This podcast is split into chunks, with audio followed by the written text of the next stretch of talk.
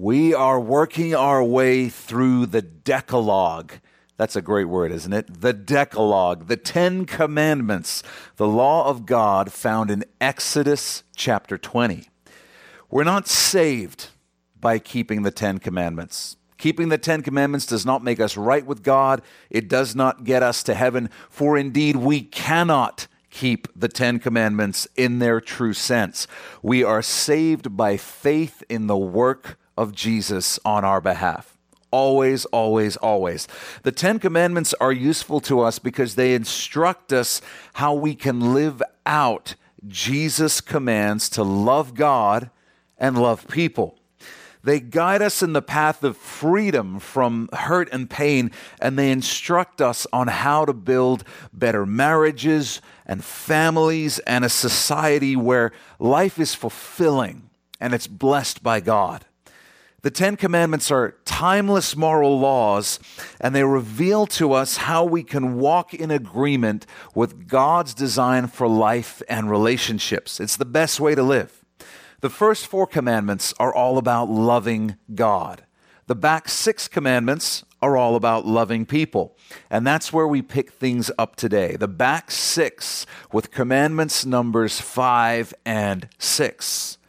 In Exodus 20, verse 12, we read the fifth commandment Honor your father and your mother, that your days may be long upon the land which the Lord your God is giving you. Now, let's first make sure we understand what this verse is saying. It says, Honor your father and your mother. That is a much, much bigger concept than simply obeying. And honor is very, very different from respect. I think this is going to be very helpful to a lot of you and help clear up some common misunderstandings. Honor is different from respect. We're going to get into this, but for now, the most helpful way to think of this, write this down, is that respect is earned, but honor is given. Respect is earned, but honor is given. Because honor is related to office. It's related to the office or the position that a person occupies.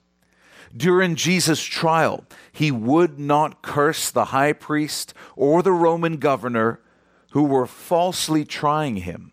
Why? Because he honored the office that they occupied. When Jesus said, Render therefore to Caesar the things that are Caesar's, he was honoring the office that Caesar occupied.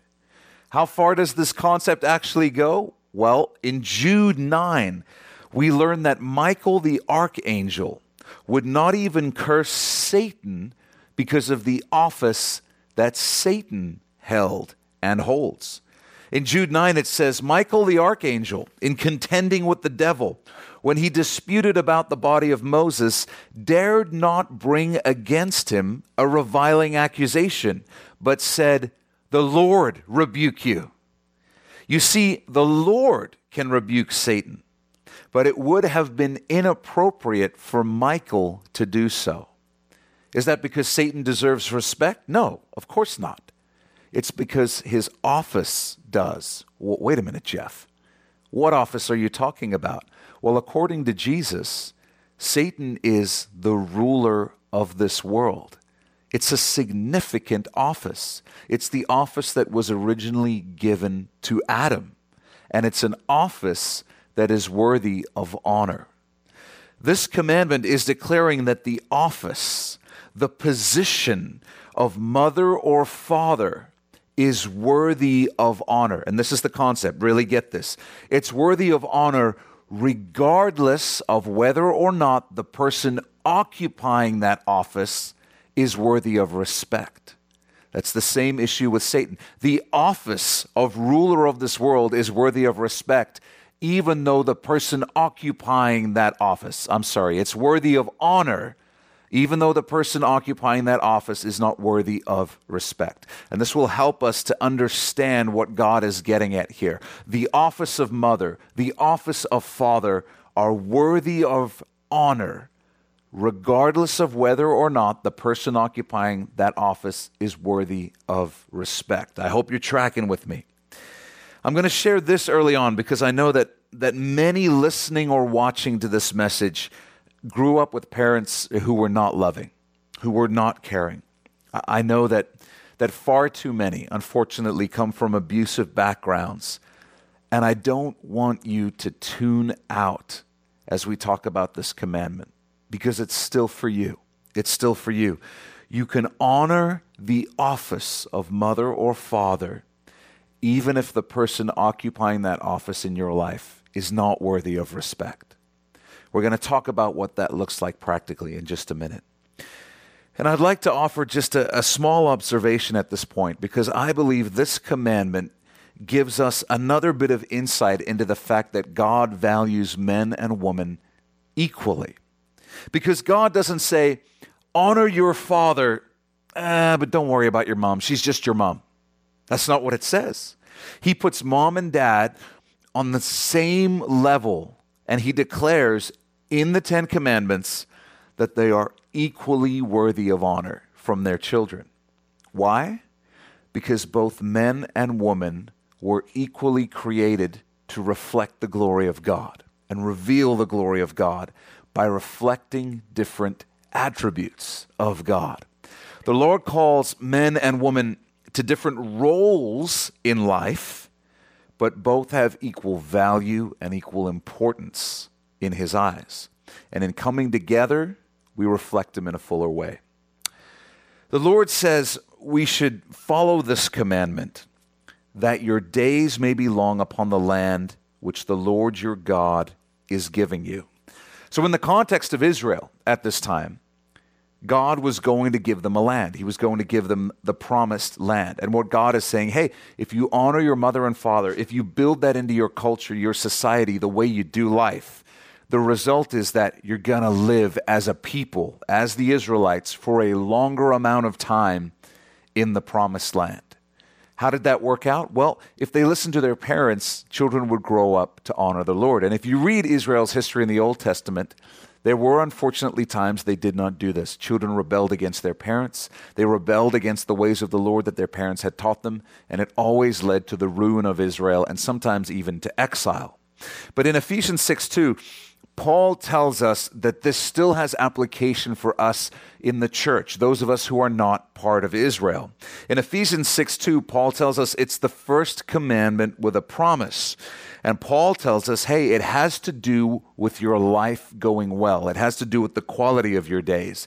We know that it can't be referring to the quantity of our days because our own observations disprove that notion, right?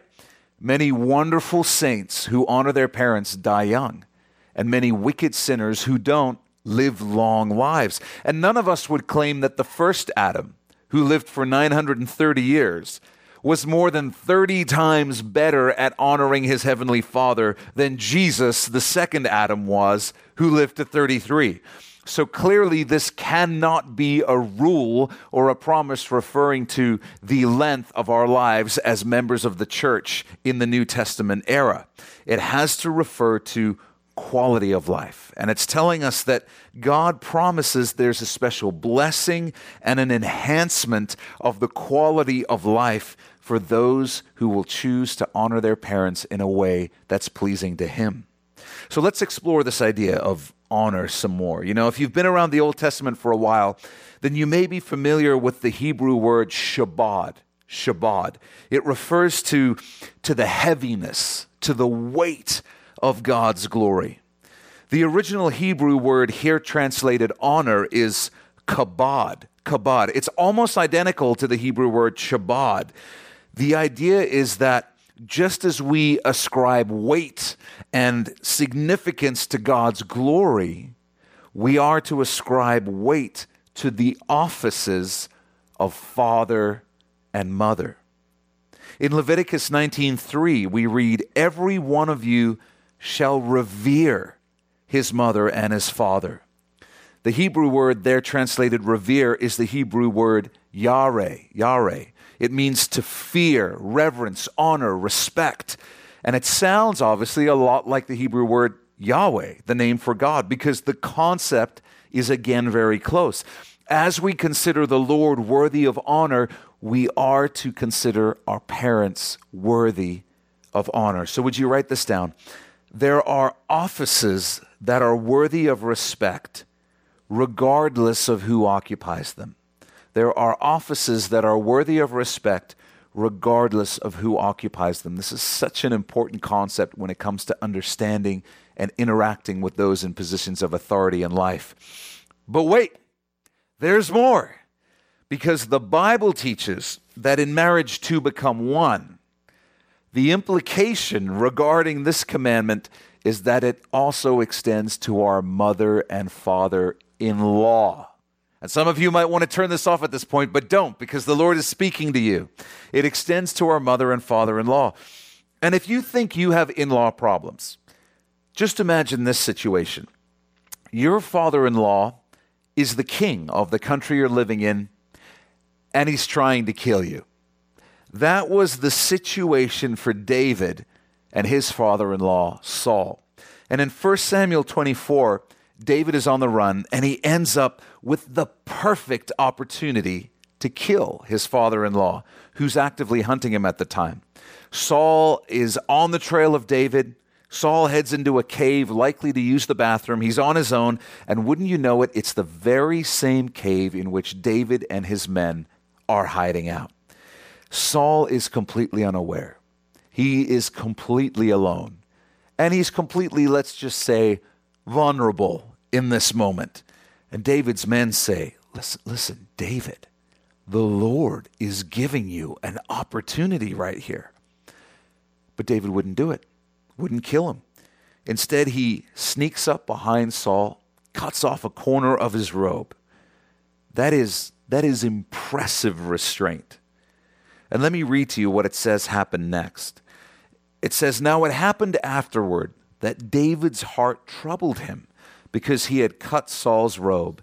And he said to his men, The Lord forbid that I should do this thing to my master, the Lord's anointed, to stretch out my hand against him, seeing he is the anointed of the Lord. So David restrained his servants with these words and did not allow them to rise against Saul. And Saul got up from the cave and went on his way. David honored the office that Saul occupied. Saul was a terrible king, a terrible father in law at that time, but both of those offices were still worthy of honor. And so David honored Saul because Saul occupied offices that were worthy of honor. And what did the Lord do as a result? He blessed David and he paved the way for David to ascend to the throne. Or how about Noah?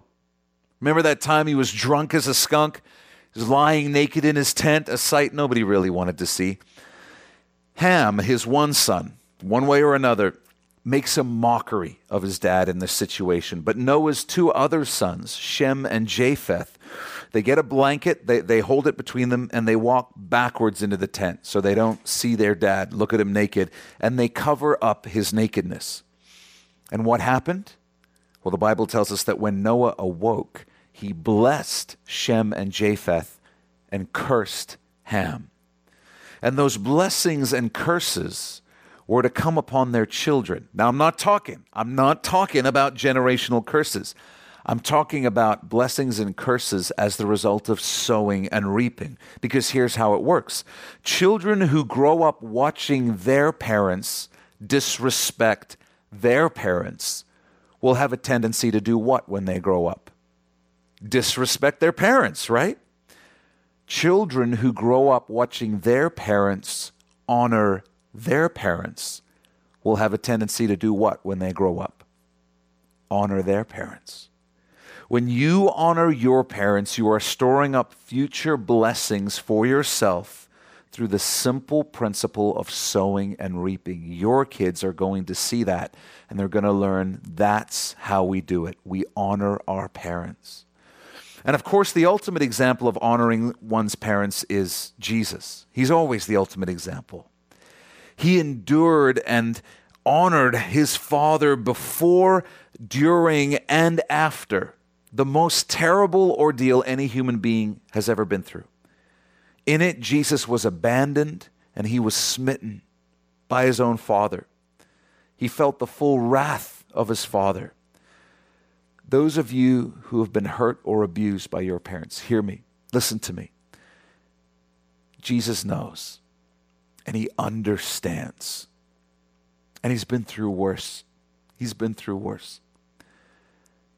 Let's talk about a few ways that we can practically honor our parents as modeled by Jesus.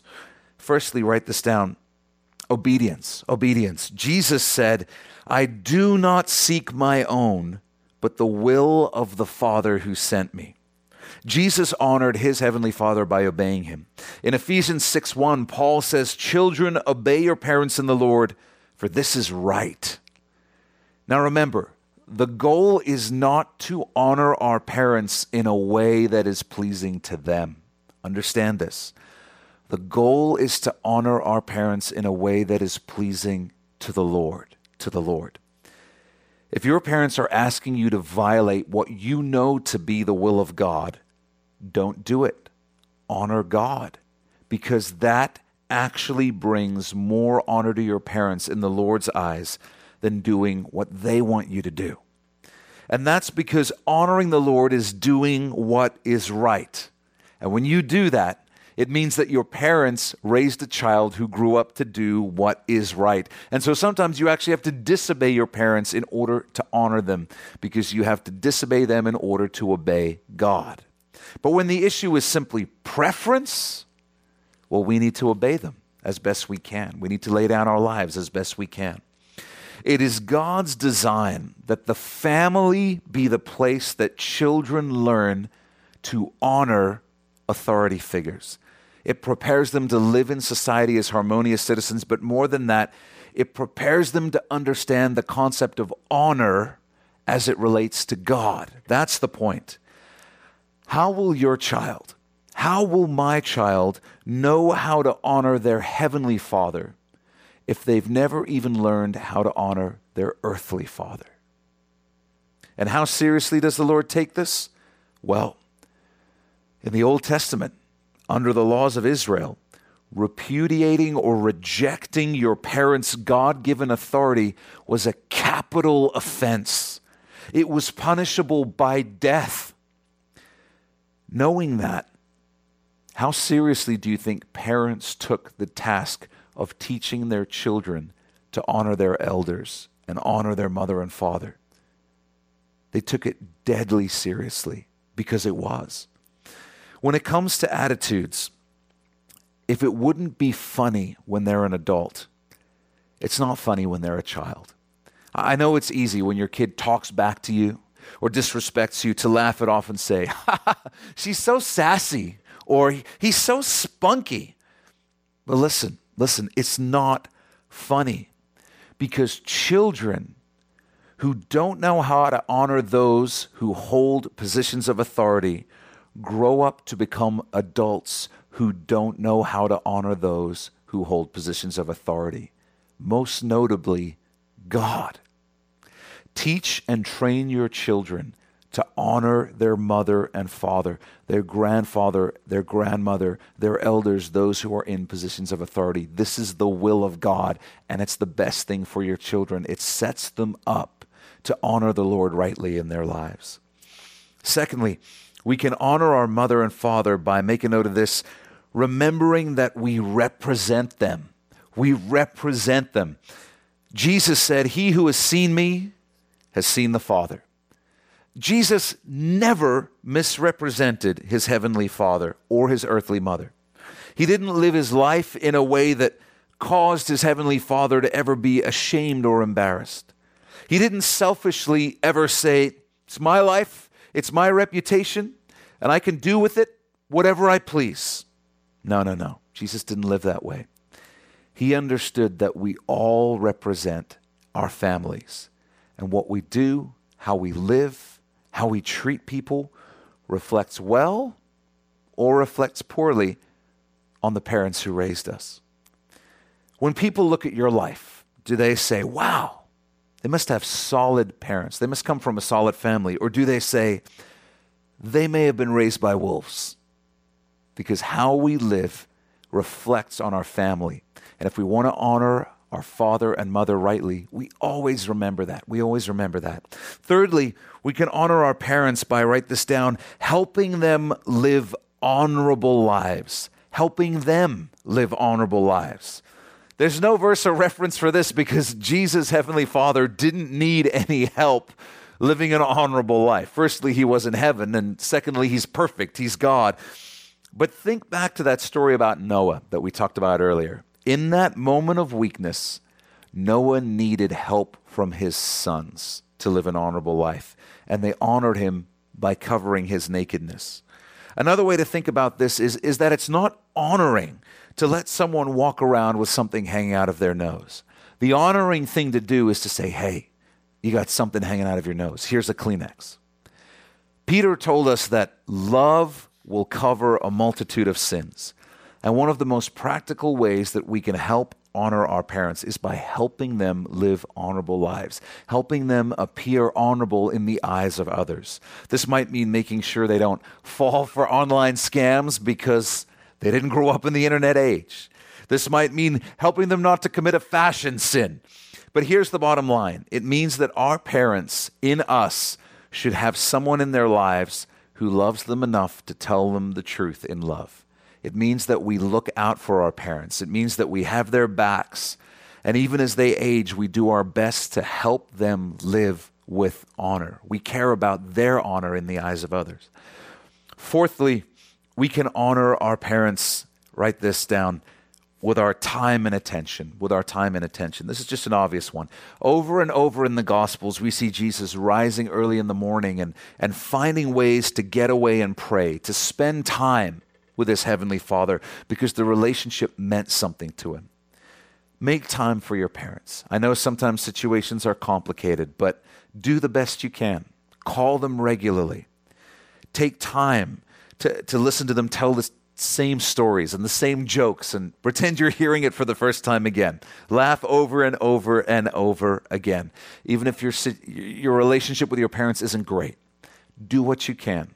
Send them a Christmas card have a relationship and contact as best you can in a safe way. Honor them with time and attention.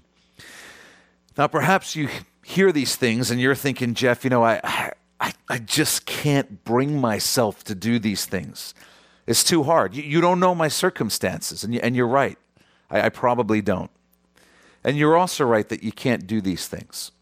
None of us can. In, in fact, Jesus said, Without me, you can do nothing implying that with him we can. We can. If we abide in him, if we rest in Jesus, if we walk close with Jesus, his spirit will work through us. It will empower us to love and honor those in positions of authority, even when that's very difficult to do, even when it's the last thing our flesh wants to do. When Jesus was smitten on the cross, abandoned by his Father, this power that we're talking about caused Jesus not to curse his father, but to cry out in prayer for those who were crucifying him Father, forgive them, for they know not what they do. That's the kind of power we're talking about. I have wonderful parents, I have wonderful in laws, but I know many of you don't. And if you will walk with Jesus and rely on his power, he will still enable you to honor your parents and your in laws in a way that's pleasing to the Lord. And do you know what will happen as a result? God will bring healing and freedom into your life. Let me tell you how it happens. Because you're not going to be able to honor your mother and father and your in laws without dealing with any lingering bitterness, anger, resentment, or hurt that you might have. That's going to have to come up. You're going to have to confront that with the Lord. And God wants you to be free from that.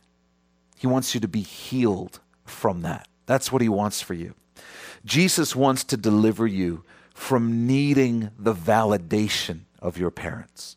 He wants to heal you from finding your identity in your parents. He wants to get you to the place where your validation and your identity are found in Him. Because when you get to that place, you can love people not because you need something back from them, but because you have something to give. You have something to give that the Lord has put in you to give to them, to bless them with, even if you don't get anything back. And that's what real love looks like. It doesn't need to get anything back. God wants you free. He wants you free. And it starts by saying, Lord, I want you to do whatever you need to do in my heart to get me to the place where I can honor my parents in sincerity, to welcome that work in your life. And for some of us, that really needs to happen. And I encourage you to let the Lord do that in your life. Let's move on and look at the sixth commandment. And it's a biggie. I mean, I guess they all are, but this, this one's a biggie. Verse 13 You shall not murder. Finally, a commandment I've kept all my life, many of us are probably saying. I'm going to tune out Jeff while you address all the murderers and potential murderers who desperately need to hear this. When we look at someone worse than us, like a murderer, man, we, we feel clean, don't we? We feel good. But when we look at someone better than us, like Jesus, all of a sudden we don't feel so great about our level of goodness. And that's the problem, even with this commandment. Remember what Jesus said about this when, when he took it all the way down to the heart level in the Sermon on the Mount? It's on your outlines. In Matthew 5, Jesus said, You have heard that it was said to those of old, You shall not murder, and whoever murders will be in danger of the judgment. But I say to you, that whoever is angry with his brother without a cause shall be in danger of the judgment. And whoever says to his brother, Raca, that means empty head, whoever says to his brother, Raca, shall be in danger of the council. But whoever says, You fool, shall be in danger of hellfire. Yikes. Jesus says that from God's perspective, God being holy and perfect, the heart attitude of anger directed toward another person is as serious as murder in his eyes. As serious as murder. The word angry that Jesus uses there in Matthew 5 comes from a Greek word whose root means to teem, denoting an internal motion, especially that of plants and fruits, swelling with juice. So think of that concept as it relates to anger.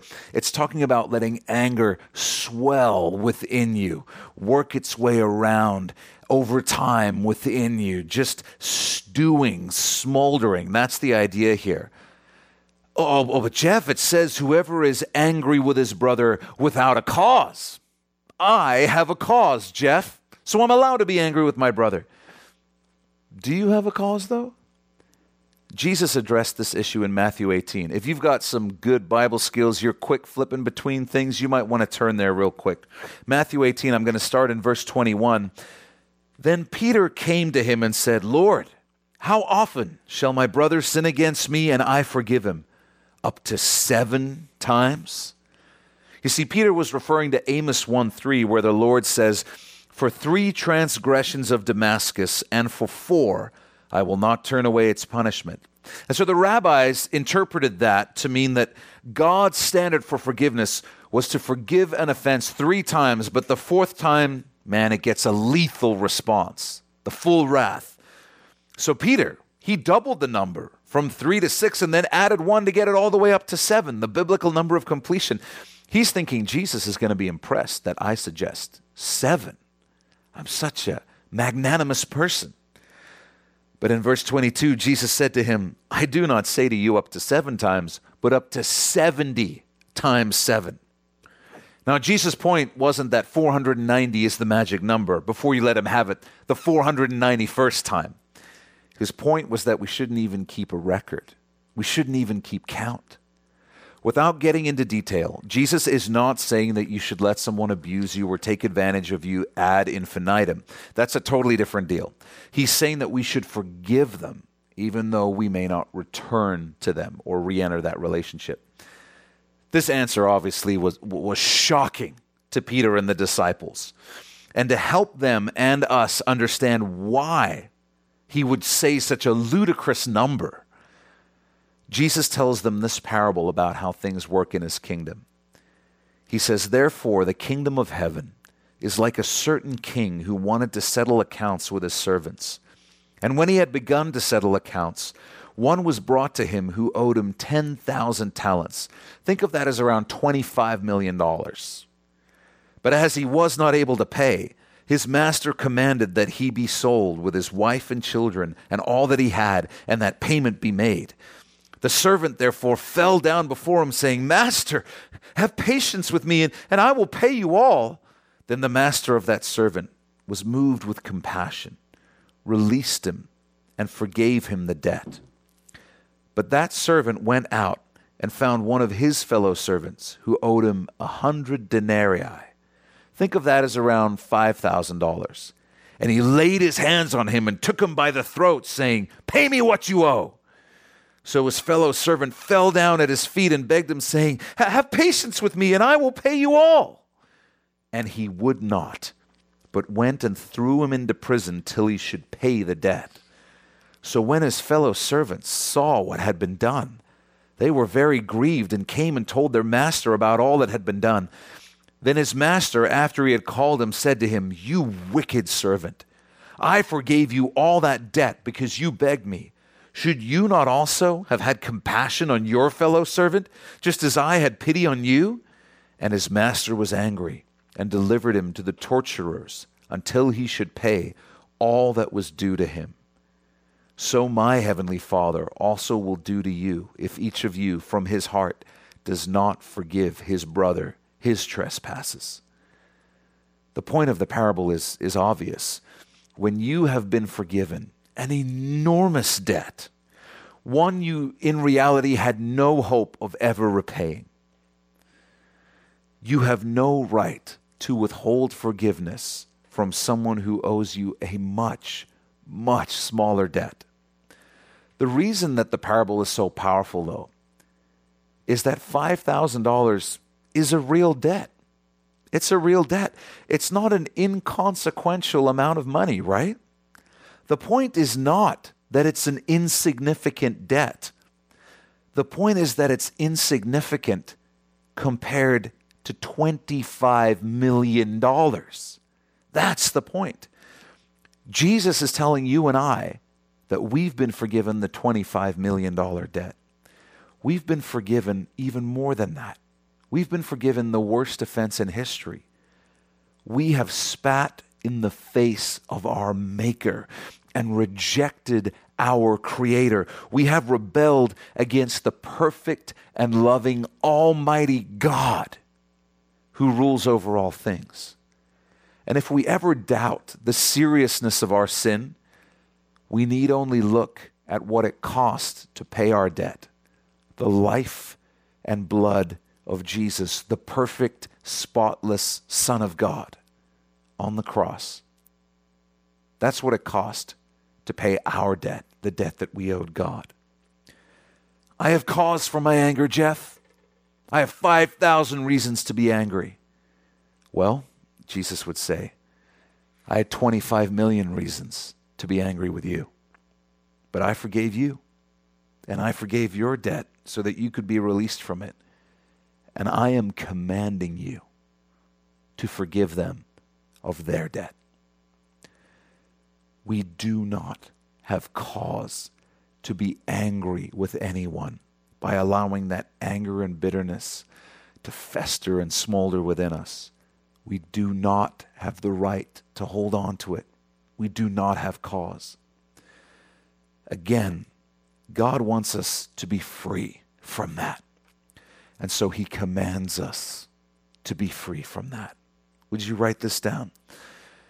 Jesus commands us to forgive because we have been forgiven an infinitely greater debt. An infinitely greater debt.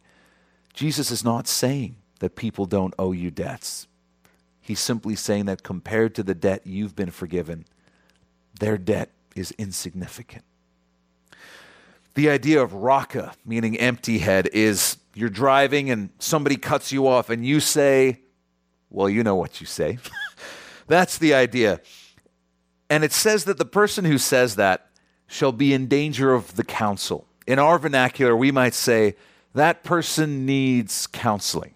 You need some counseling. Why? Because God doesn't view that person that way even in that moment.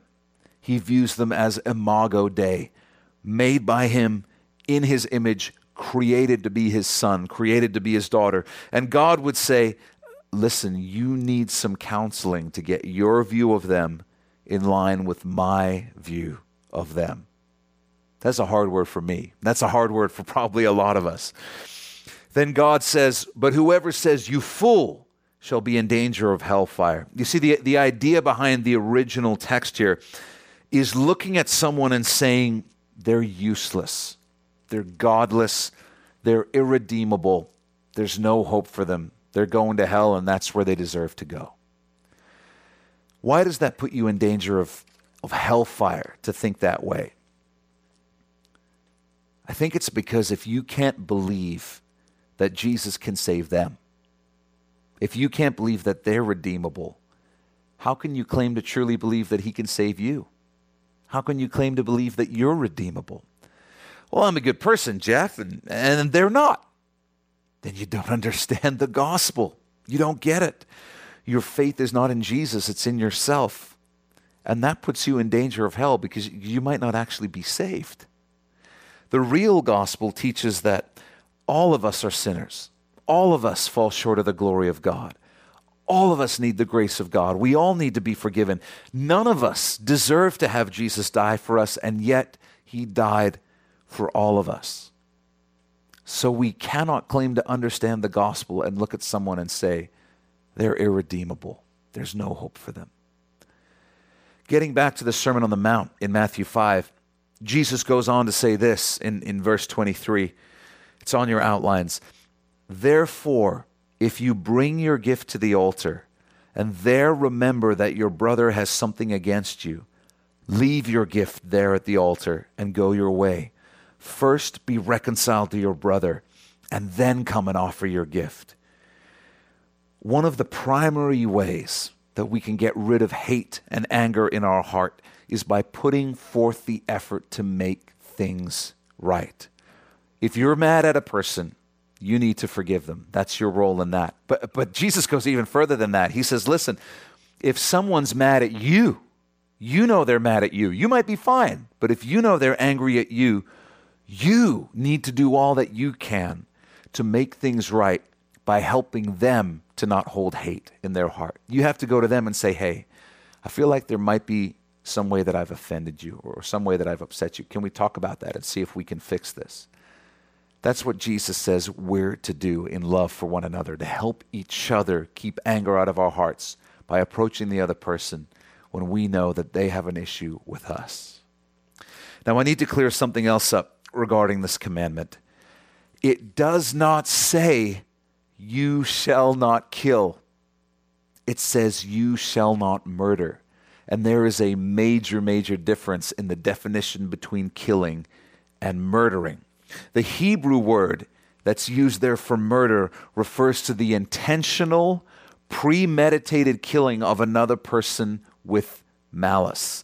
The characteristic that differentiates murder from killing is premeditation and the presence of malice, the attitude of anger towards that person. If someone breaks into your home to harm your family and try to take your life, it's not murder, it's killing.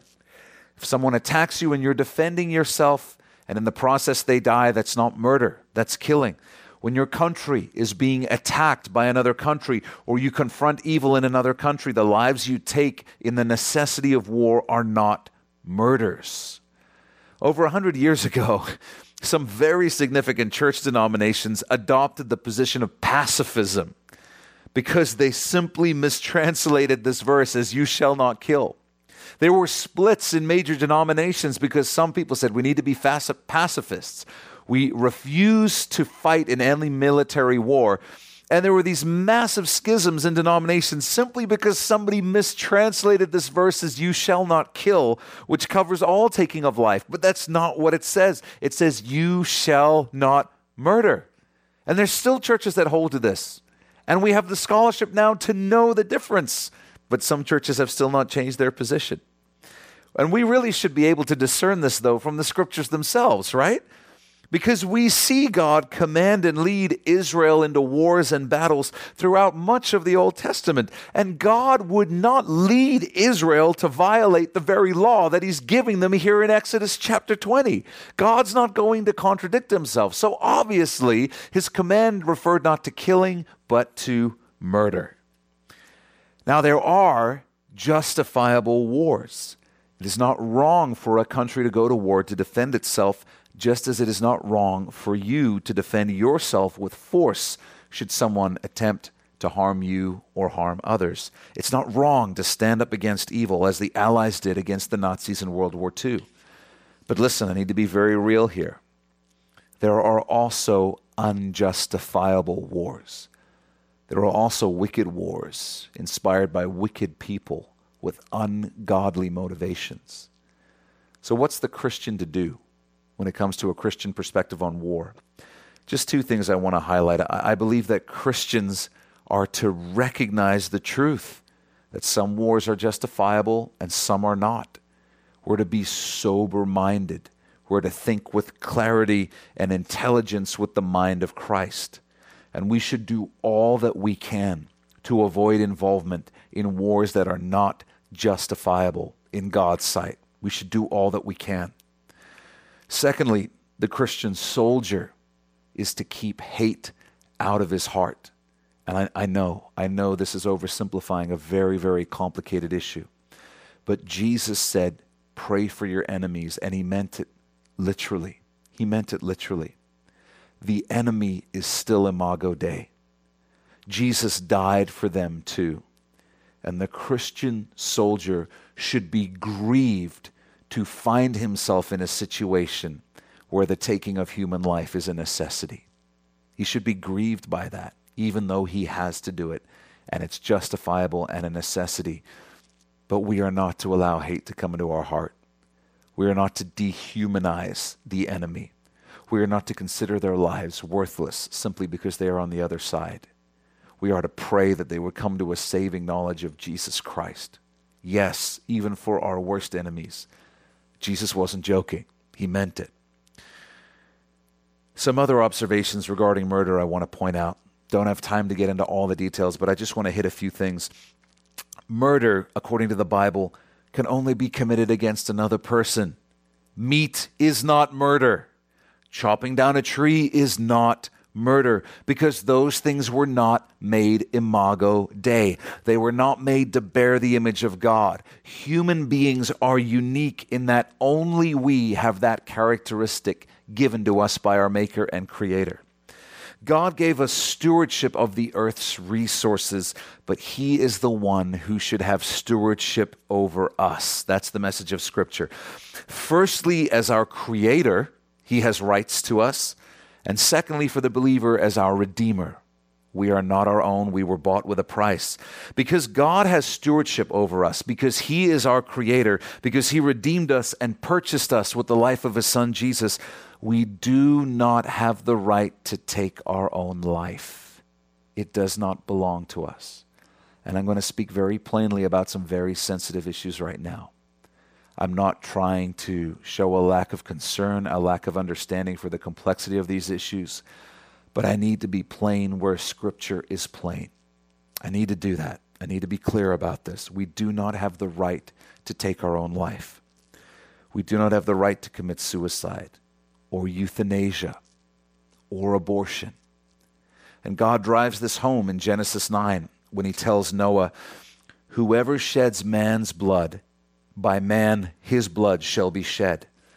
For in the image of God he made man. So in Genesis 9, God institutes capital punishment as the consequence for murder.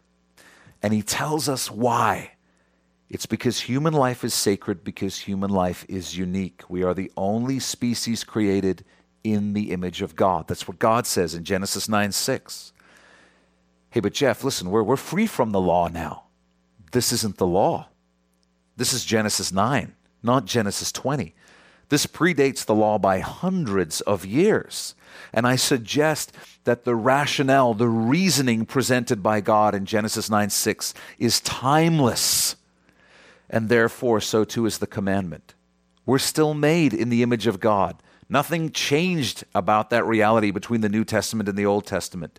Jesus dying on the cross did not change the fact that we're created in the image of God. It did not have any impact on the sanctity of human life.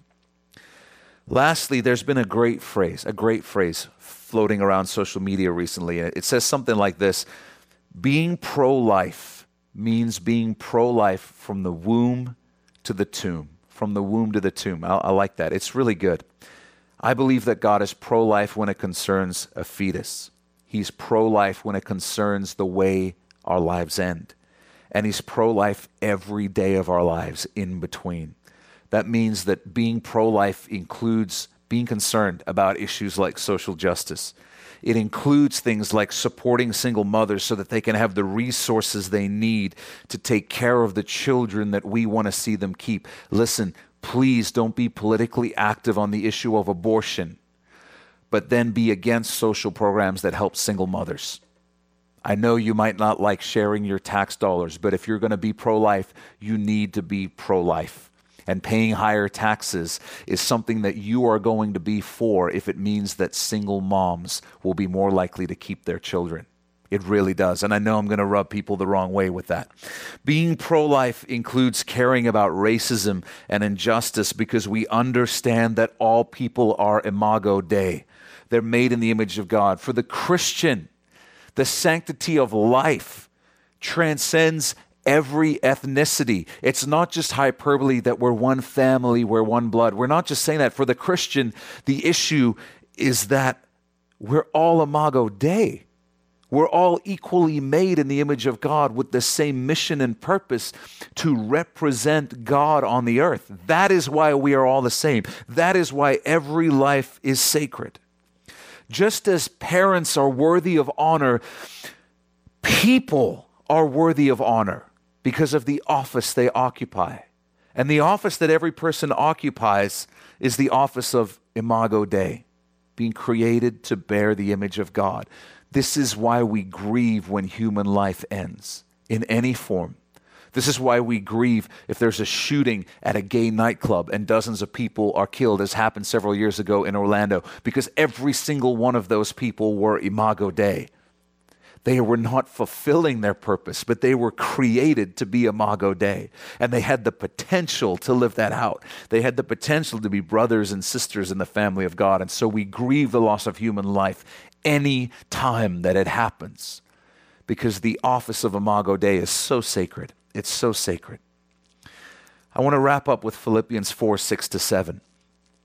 It says, Be anxious for nothing but in everything, by prayer and supplication, with thanksgiving, let your requests be made known to God.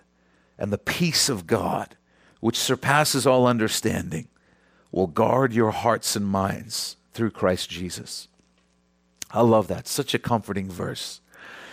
When God is your source of peace, when God is your source of validation and, and joy, when your identity is rooted in Jesus, you don't need your parents or your in laws to be perfect. You can love and honor them with all their flaws while not allowing them to control your life in an unhealthy way. And when you understand how much God has forgiven you, you just can't hold on to anger and bitterness. You've been forgiven too much to withhold forgiveness from someone else. You cannot look at the cross and what Jesus did on the cross and claim that you have cause to be angry. You have a right to be bitter. You can't do it. In both cases, let me say this again we see that God desires his people to be free. He wants us to be free. He doesn't want us to have relationships that are burdened in any way. And as always, his ways lead to life. They're the best, freest, most fulfilling way to live. May we yield to his spirit and walk in agreement with Him, walk in His ways as we follow our great example, Jesus Christ. Hey, would you pray with me wherever you are? Let's bow our heads and close our eyes. Father, thank you for the wisdom of your word, the instruction of your word, and the practicality of your word. Holy Spirit, would you help us? We understand that we can't do any of this in our own strength. Our motivations are off, and, and we simply don't have the power. But would you help us to abide in you and walk with you and walk in the power of your Spirit, surrendering to the leading of your Spirit moment to moment? Thank you that you give us the power to live this out, Lord. Help us to honor our parents and our in laws, not in a way that's pleasing to them, but something even better, in a way that is pleasing to you. And we know that for, for all the complicated relationships represented among the lives that are listening to this and watching this, we know that your spirit has a right way for every single life to walk this out in practicality. So help us to listen to the leading of your Spirit, Lord, and bless our relationships with our parents and our in laws. Father, we ask that you would forgive us for any bitterness that we've held on to. And if there's anything in us right now, would you put your finger right on it in Jesus' name? Point it out to us. And Lord, we release it to you in Jesus' name. Even when we feel like we can't, we say in faith, we forgive them, we release that bitterness in the name of Jesus. And then we'll wake up tomorrow and we will say that again. And we will believe in faith that by your Spirit, we can walk in wholeness, we can walk in healing, and we can walk in freedom. Father, if we need to take action to make things right with anyone, reveal it to us and help us to be faithful to do that. Hey, thanks for being with us for this study. Before you go, I want to invite you to join us every Sunday at 5 p.m. Pacific Standard Time for our new live online service. This is something we've just started offering because of COVID 19, and it's a great way to join with our church from your home in worshiping and studying God's Word every week. You'll find everything you need on our website at mynewhope.ca. And hey, if you've never given your life to Jesus, then you need to go to that website, mynewhope.ca, right now, because when you get there, you're going to see a button that says the gospel. Click on that, and you'll be able to watch a short video where we share the best news you'll ever hear in your life. It's more important than whatever else you're doing right now. So go to the website, click on the gospel. If God has blessed you through this message, we'd love to hear about it. It's a huge encouragement to us. So shoot us an email at info at mynewhope.ca and let us know how God has impacted your life through the teaching of His Word. If you'd like to support the Bible teaching ministry of New Hope through financial giving, you can also do that through our website. Just go to mynewhope.ca slash give. And then finally, I want to invite you to follow us on our Facebook page at facebook.com slash mynewhope.ca. I know a bunch of people don't use Facebook right now, but it really is the best tool we have for getting you updates and encouragements throughout the week. So I hope you'll join us on there. Hey, I love you, Uppercase C Church. Be blessed.